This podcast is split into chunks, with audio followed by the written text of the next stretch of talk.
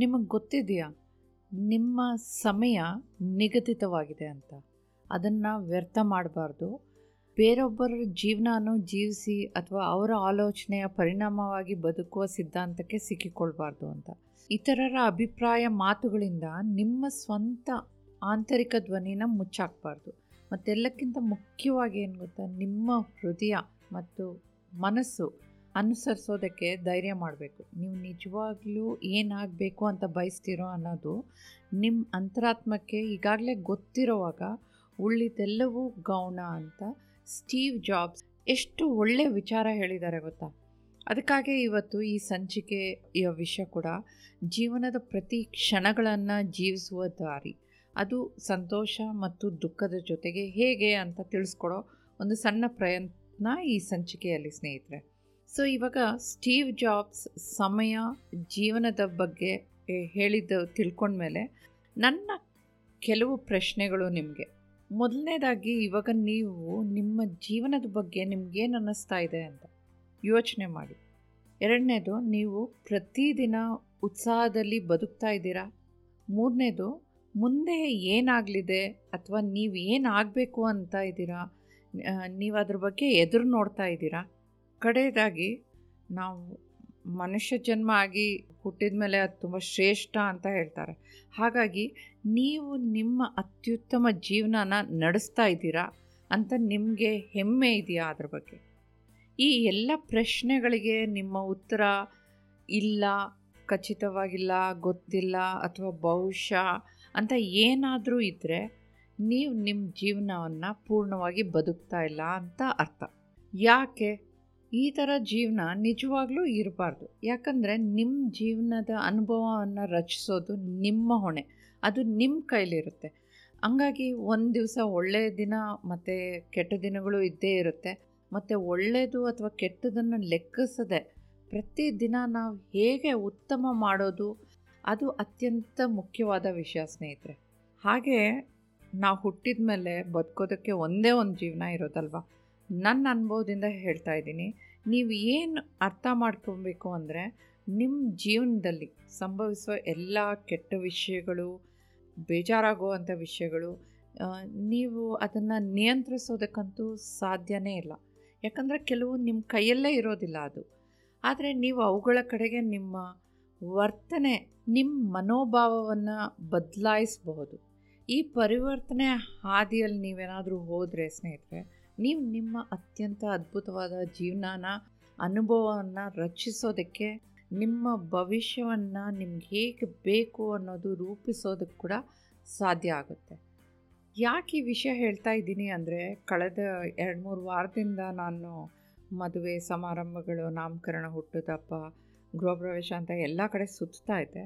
ಹಾಗಾಗಿ ಕೆಲವು ನನ್ನ ಸಂಬಂಧಿಕರದು ಮತ್ತು ನನ್ನ ಸ್ನೇಹಿತರದ್ದು ಕೂಡ ನನ್ನ ಸುತ್ತಮುತ್ತಲಿನ ಜನ ಜೀವನದ ಬಗ್ಗೆ ಅವರ ಆಸಕ್ತಿ ಕೇಳಿದರೆ ಬೇಜಾರಾಗ್ತಾಯಿತ್ತು.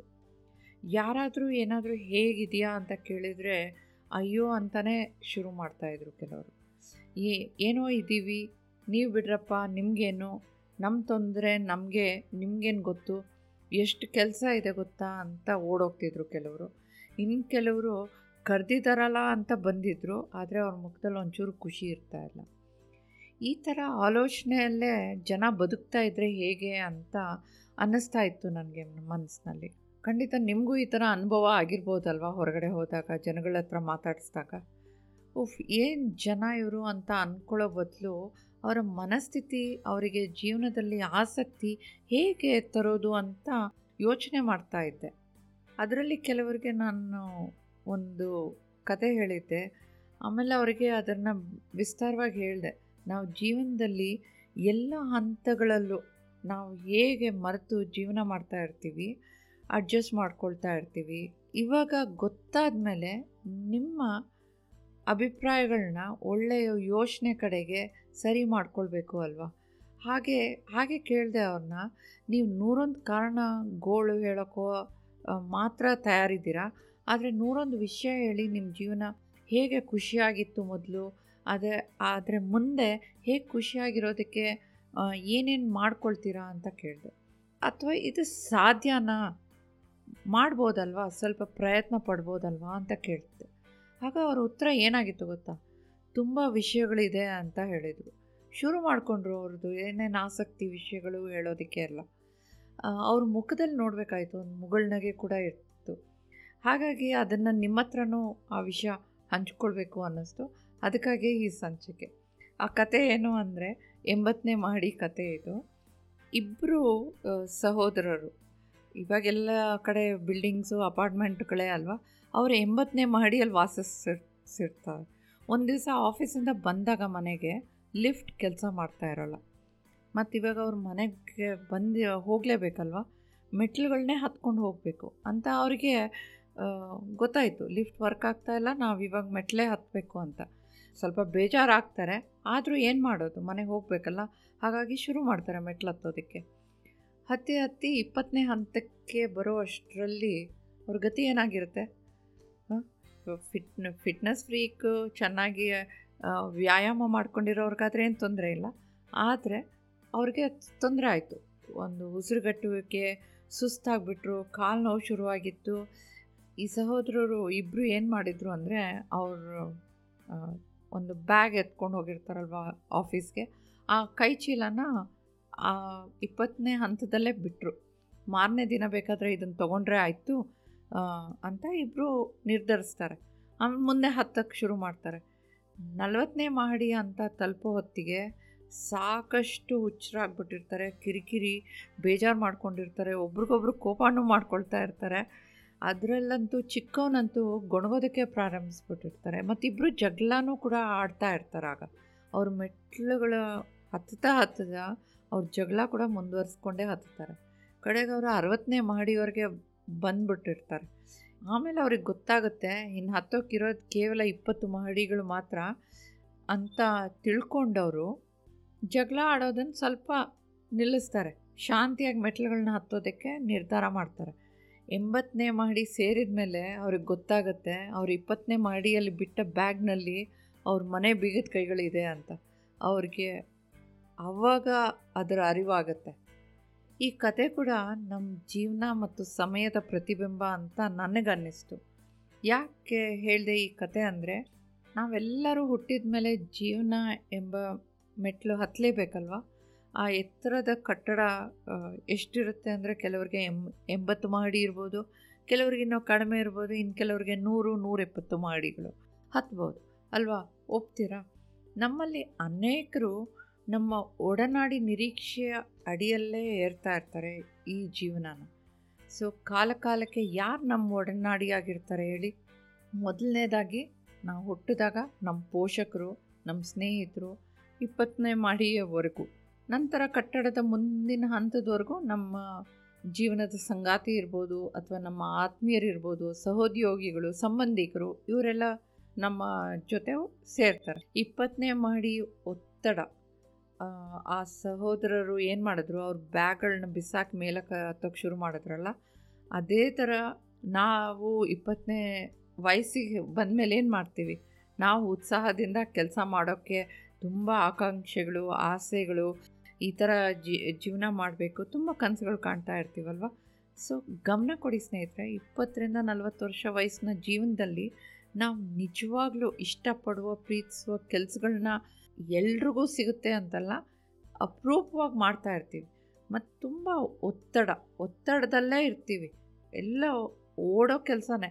20ನೇ ವಯಸ್ಸಿನಲ್ಲೇ ಇವಾಗ ಜನ ತುಂಬ ಸ್ಟ್ರೆಸ್ ಆಗ್ತಾಯಿದೆ, ಸುಸ್ತಾಗ್ತಾಯಿದೆ ಅಂತ ಹೇಳ್ತಾರೆ. ಇನ್ನು 40 ವರ್ಷ ತಲುಪೋ ಹೊತ್ತಿಗೆ ನೀವು ನಿಮ್ಮ ದೃಷ್ಟಿ, ನಿಮ್ಮ ಕನಸುಗಳು, ಆಕಾಂಕ್ಷೆಗಳು ಏನೇನಿತ್ತೋ ನೀವು ಅದನ್ನೆಲ್ಲ ಮರ್ತೋಗ್ತಾ ಇರ್ತೀರ, ಅಥವಾ ಅದ್ರ ಬಗ್ಗೆ ಆಸಕ್ತಿ ಕೂಡ ವಹಿಸೋದಿಲ್ಲ. ನೋಡಿ, ನಿಮ್ಮ ಸುತ್ತಮುತ್ತಲಿನ ಜನನ ಕೂಡ ನೋಡಿ, ಏನೂ ಖುಷಿ ಇರಲ್ಲ, ಸ್ವಲ್ಪ ಅತೃಪ್ತರಾಗಿರ್ತಾರೆ, ಏನೋ ಒಂಥರ ದೂರು, ಟೀಕೆ ಮಾಡೋದು, ಗೊಣ್ಗಾಡೋದು ಪ್ರಾರಂಭಿಸಿರ್ತಾರೆ ಹೊರತು. ಯಾಕಂದರೆ ನೀವು ಮಾಡೋ ಕೆಲಸ, ನೀವು ಇರೋ ಜೀವನ ತೃಪ್ತಿ ಇರೋದಿಲ್ಲ. ಅದ ಕಾರಣ ನಿಮ್ಮ ಜೀವನನೂ ದುಃಖವಾಗೇ ಬದುಕ್ತಾ ಇರ್ತೀರ. ಅದರ ಬದಲಾವಣೆ ತರಬೇಕು ಅನ್ನೋದೇ ಪ್ರಯತ್ನ. ಇನ್ನು 60ಕ್ಕೆ ತಲುಪಿದಾಗ ಏನಾಗುತ್ತೆ, ಆಯಿತು ನಮ್ಮ ಜೀವನ ಇಷ್ಟೇ, ಇನ್ನು ಮುಂದೆ ದೂರು ನೀಡಲ್ಲ, ಇನ್ನು ಸ್ವಲ್ಪ ಗಂಭೀರವಾಗಿ ಮೌನವಾಗಿರೋದು, ನಮಗೆ ಇನ್ನೇನು ನಮ್ದು ಆಗೋಯ್ತು ಇಷ್ಟೇ, ನಮಗೆ ಸ್ವಲ್ಪನೇ ಸಮಯ ಇರೋದು ಅಂತ ಅವರೇ ಅಂದ್ಕೊಂಬಿಟ್ಟಿರ್ತಾರೆ. ಇನ್ನೇನು ಈ ಕಡೆ ದಿನಗಳಲ್ಲಿ ಶಾಂತಿಯಿಂದ ಇದ್ದರೆ ಆಯಿತು ಅನ್ನೋ ಭಾವನೆಗೆ ಅವ್ರು ಒಳಗಾಗಿರ್ತಾರೆ. ನನಗೆ ಆಶ್ಚರ್ಯ ಆಯಿತು, ನಮ್ಮ ಮೆಡಿಕಲ್ ಸೈನ್ಸ್ ಎಷ್ಟು ಅಡ್ವಾನ್ಸ್ ಆಗಿದೆ ಇವಾಗ, ಎಂಥ ಕಾಯಿಲೆಗಳನ್ನೂ ವಾಸಿ ಮಾಡುವಂಥದ್ದಾಗಿದೆ. ರಿಸರ್ಚ್ ಹೇಳಿದೆ ನಮ್ಮ ವಯಸ್ಸು 90 ಇಂದ 100ವರೆಗೂ ಹೆಚ್ಚಿಸಿದೆ ಅಂತೆ, ಆಯಸ್ಸು ಹೆಚ್ಚಿಸುತ್ತಂತೆ ಈ ಮೆಡಿಕಲ್ ಸೈನ್ಸ್. ಹಾಗಿರುವಾಗ 60ಕ್ಕೆ ನೀವೀಗ ಈ ಥರ ಕುಗ್ಗಿಬಿಟ್ರೆ ಹೇಗೆ? ಆ ವಯಸ್ಸಿನಲ್ಲಿ ಏನಂದರೆ ಈ ನಿರಾಶೆ, ನಿಮಗೆ ಕನಸು, ನಿಮ್ಮ ಶಾಂತಿ, ನಿಮಗೆ ನೆಮ್ಮದಿ ಇಲ್ಲ ಅಂತ ಸಾಧ್ಯವಿಲ್ವಾ ಅಂತ ತಿಳ್ಕೊಬೇಕು. ಅದೇನು ಕೈ ಬಿಟ್ಟಿದೆಯೋ ನಿಮ್ಮ ಕೈ, ಅದನ್ನು ನೀವು ನನಸು ಮಾಡಿಕೊಳ್ಬೇಕು.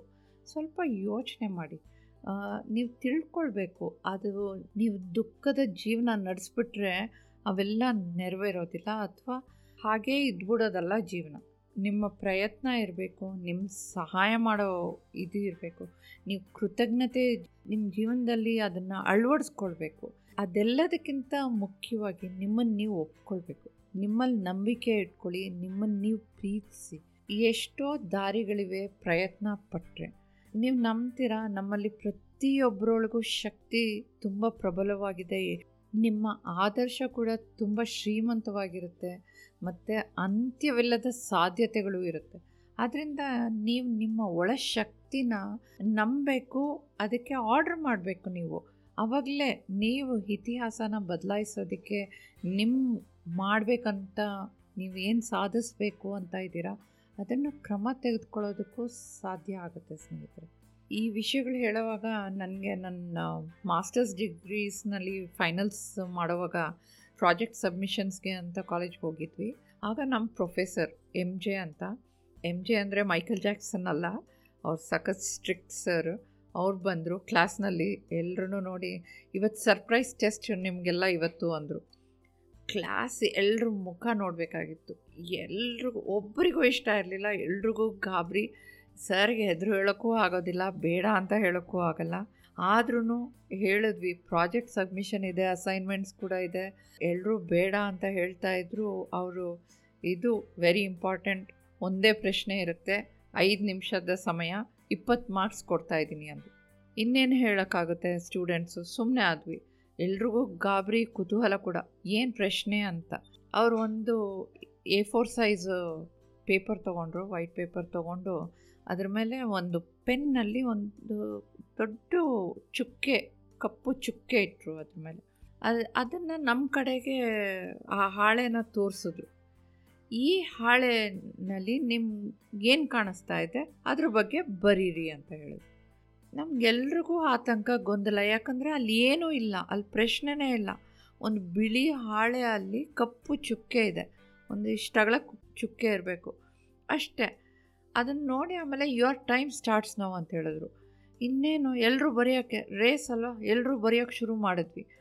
ನಾವು ಎಲ್ಲ ಮುಗಿಸಿ ಸರ್ಗೆ ಆ ಪೇಪರ್ ಕೊಟ್ವಿ. ನಮ್ಮ ಸರ್ ಎಲ್ಲರದ್ದು ತಗೊಂಡು ಒಬ್ಬರೊಬ್ಬರದ್ದು ನೋಡಿ ನೋಡಿ ಒಂದು ಹಾಗೆ ನೋಡಿ ನೋಡ್ತಾಯಿದ್ರು, ಅದನ್ನು ಪಕ್ಕಕ್ಕೆ ಇಡ್ತಾಯಿದ್ರು.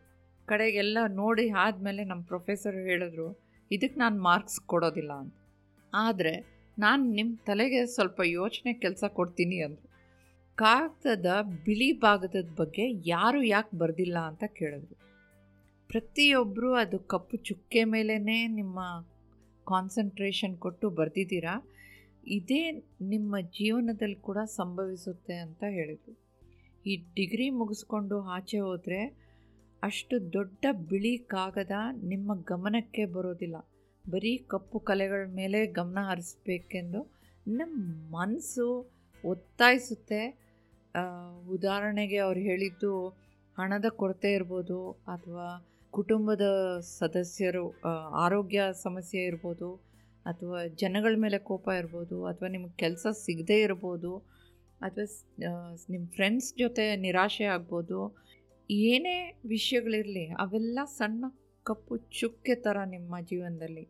ಆ ದೊಡ್ಡ ಬಿಳಿ ಹಾಳೆ ಆಪರ್ಚುನಿಟಿ ಏನಿದೆ ಅನ್ನೋದನ್ನು ನೀವು ಮರ್ತೋಗ್ತೀರ. ಹಾಗಾಗಿ ನಿಮ್ಮ ಜೀವನದಲ್ಲಿ ಆ ಬಿಳಿ ಹಾಳೆ ಅಷ್ಟು ಬೇರೆ ಎಲ್ಲದಕ್ಕೂ ಹೋಲಿಸಿದ್ರೆ ಆ ಕಪ್ಪು ಕಲೆಗಳು ತುಂಬ ಚಿಕ್ಕದಾಗಿ ಕಾಣುತ್ತೆ ಅಂದರು. ನಿಮ್ಮ ಜೀವನದಲ್ಲಿ ಕೂಡ ನೀವು ಆ ಕಪ್ಪು ಚುಕ್ಕೆಗಳಿಂದ ನಿಮ್ಮ ಕಣ್ಣುಗಳನ್ನ ತೆಗೆದಾಕಬೇಕು. ಅದ್ರ ಮೇಲೆ ದೃಷ್ಟಿ ಹಾಕಬೇಡಿ, ಸಾಕಷ್ಟು ಬಿಳಿ ಭಾಗದ ಕಡೆ ನಿಮ್ಮ ಗಮನ ಹರಿಸ್ಬೇಕು. ಆವಾಗಲೇ ನೀವು ಪ್ರತಿಯೊಂದು ವಿಷಯದಲ್ಲೂ ನೀವು ಖುಷಿಯಾಗಿರೋಕ್ಕೆ ಸಾಧ್ಯ. ನೀವು ಪ್ರತಿ ಕ್ಷಣ ನೀವು ಆಚರಿಸ್ಬೇಕು ಅಂತ ಆವಾಗ ನಮ್ಮ MJ ಸರ್ ಹೇಳಿದ್ರು. ಇವಾಗೂ ಒಂಥರ ಆ ಮಾತುಗಳು ಒಂಥರ ಸ್ಫೂರ್ತಿ ಸಿಗುತ್ತೆ, ಆ ಮಾತುಗಳನ್ನ ನೆನೆಸ್ಕೊಂಡ್ರೆ ಕೂಡ ನನಗೆ. ಸೊ ಇವೆರಡು ಕತೆ ಯಾಕೆ ಹೇಳ್ತಿದ್ದೀನಿ ಅಂದರೆ ಸ್ನೇಹಿತರೆ, ನಿಮ್ಮ ಜೀವನದ ಪ್ರತಿಯೊಂದು ಅಂಶದಲ್ಲೂ ನಿಮ್ಮ ಗುಣಮಟ್ಟನ ನೀವೇ ಸ್ವಯಂ ಹೆಚ್ಚಿಸ್ಕೊಳ್ತಾ ಹೋಗಬೇಕು ಅಲ್ವಾ. ಜನರಿಗೆ ಅವರವರ ಅಭಿಪ್ರಾಯ ಕೊಡೋಕ್ಕೆ ಎಲ್ಲ ಹಕ್ಕಿದೆ, ಅವರನ್ನು ನಿಲ್ಸೋಕ್ಕಾದರೂ ಆಗುತ್ತಾ? ಇಲ್ಲ. ಆದರೆ ಅದನ್ನು ನಿರ್ಲಕ್ಷ್ಯ ಮಾಡೋ ಹಕ್ಕು ನಿಮಗೆ ತುಂಬ ಇದೆ, ಅದನ್ನು ನೀವು ಗಮನ ಕೊಡಿ. ಆಮೇಲೆ ಜನರ ಅಭಿಪ್ರಾಯನ ತುಂಬ ಮನಸ್ಸಿಗೆ ಹಾಕ್ಕೊಳ್ಳೋದು, ನೀವು ನಿಮ್ಮ ಮನಸ್ಸಿಗೆ ಅನುಮತಿ ಕೊಡಬೇಡಿ, ಇದಕ್ಕೆಲ್ಲ ಆಸ್ವಾದನೆ ಕೂಡ ಕೊಡಬೇಡಿ. ಯಾಕಂದರೆ ಇದು ನಿಮ್ಮ ಜೀವನಕ್ಕೆ ಯಾವುದು ಉತ್ತಮ ಅಂತ ನಿಮಗೆ ಮಾತ್ರ ನಿರ್ಧರಿಸೋದಕ್ಕೆ ಹಕ್ಕಿರೋದು ಬರೀ ನಿಮಗೆ ಮಾತ್ರ ಅಲ್ವಾ.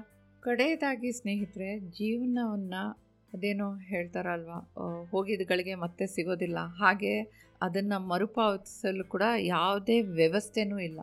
ನೆನ್ನೆ ಹೋಗಿದ್ದಿವತ್ತು ಬರುತ್ತಾ? ಅದು ಇಲ್ಲ. ಅದರಿಂದ ಜೀವನದ ಪ್ರತಿ ಕ್ಷಣನ ಆನಂದಿಸಿ, ಪ್ರತಿ ದಿವಸನ ಒಂದು ಉತ್ತಮ ದಿನ ಥರ ಭಾವಿಸಿದ್ರೇ ಈ ಜೀವನದಲ್ಲಿ ಸಂತೃಪ್ತಿ. ಇನ್ನೇನು ಹೇಳೋದೇ ಬೇಡ, ಎಲ್ಲನೂ ನಿಮ್ಮಿಂದ ಸಾಧ್ಯ ಆಗುತ್ತೆ. ನೀವು ಏನು ಅಂದ್ಕೊಂಡಿದ್ದೀರಾ ಅದನ್ನು ಸಾಧಿಸಿ ಮುನ್ನಡೆಸೋದಕ್ಕೂ ಆಗುತ್ತೆ.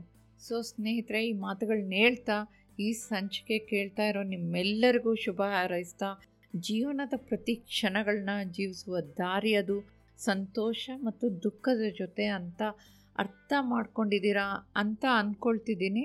ಹಾಗೆ ನಿಮಗೆ ಯಾವ ಚೆನ್ನಾಗಿ ಅನ್ನಿಸ್ತು, ಯಾವ ಕತೆ ನಿಮಗೆ ಪ್ರೇರಣೆ ಆಯಿತು, ನಿಮ್ಗೆ ಯಾವುದು ಪರಿಪಾಲನೆ ಮಾಡೋಕ್ಕೆ ಆಗುತ್ತೆ ಅನ್ನೋದನ್ನು ಕಮೆಂಟ್ ಬಾಕ್ಸ್ನಲ್ಲಿ ಖಂಡಿತ ತಿಳಿಸಿ. ಯಾಕಂದರೆ ನಿಮ್ಮ ಎಲ್ಲ ಪ್ರಶ್ನೆ ಅನಿಸಿಕೆಗಳನ್ನ ಓದೋದಕ್ಕೂ ಒಂಥರ ಖುಷಿ, ಅದಕ್ಕೆ ಉತ್ತರ ಕೊಡೋದಕ್ಕೂ ಖುಷಿ ಆಗುತ್ತೆ. ಇಲ್ಲಿವರೆಗೆ ನನ್ನ ಮಾತುಗಳನ್ನ ಕೇಳಿದ್ದಕ್ಕೆ ತುಂಬ ತುಂಬ ಧನ್ಯವಾದಗಳು. ನಿಮ್ಮ ಜ್ಯೋತಿ ಜ್ಞಾನಸೂತ್ರ ಪಾಡ್ಕಾಸ್ಟ್, ಜೀವನದ ಪ್ರತಿ ಕ್ಷಣಗಳನ್ನ ಜೀವಿಸುವ ದಾರಿ ಅದು ಸಂತೋಷ ಮತ್ತು ದುಃಖದ ಜೊತೆ 9ನೇ ಸಂಚಿಕೆ ಮುಗಿಸ್ತಾ ಇದ್ದೀನಿ. ಹಾಗೆ ಮರಿಬೇಡಿ ಸ್ನೇಹಿತರೆ, ನಿಮ್ಮ ಬೆಂಬಲ ನನಗೆ ಪ್ರೋತ್ಸಾಹ. ಕೇಳ್ತಾ ಇರಿ ಮತ್ತು ನನ್ನ ಚಾನಲ್ ಸಬ್ಸ್ಕ್ರೈಬ್ ಮಾಡಿ. ನಿಮ್ಮ ಸ್ನೇಹಿತರು ಬಂಧುಗಳಿಗೂ ಈ ವಿಷಯನ ಶೇರ್ ಮಾಡಿ. ಧನ್ಯವಾದಗಳು.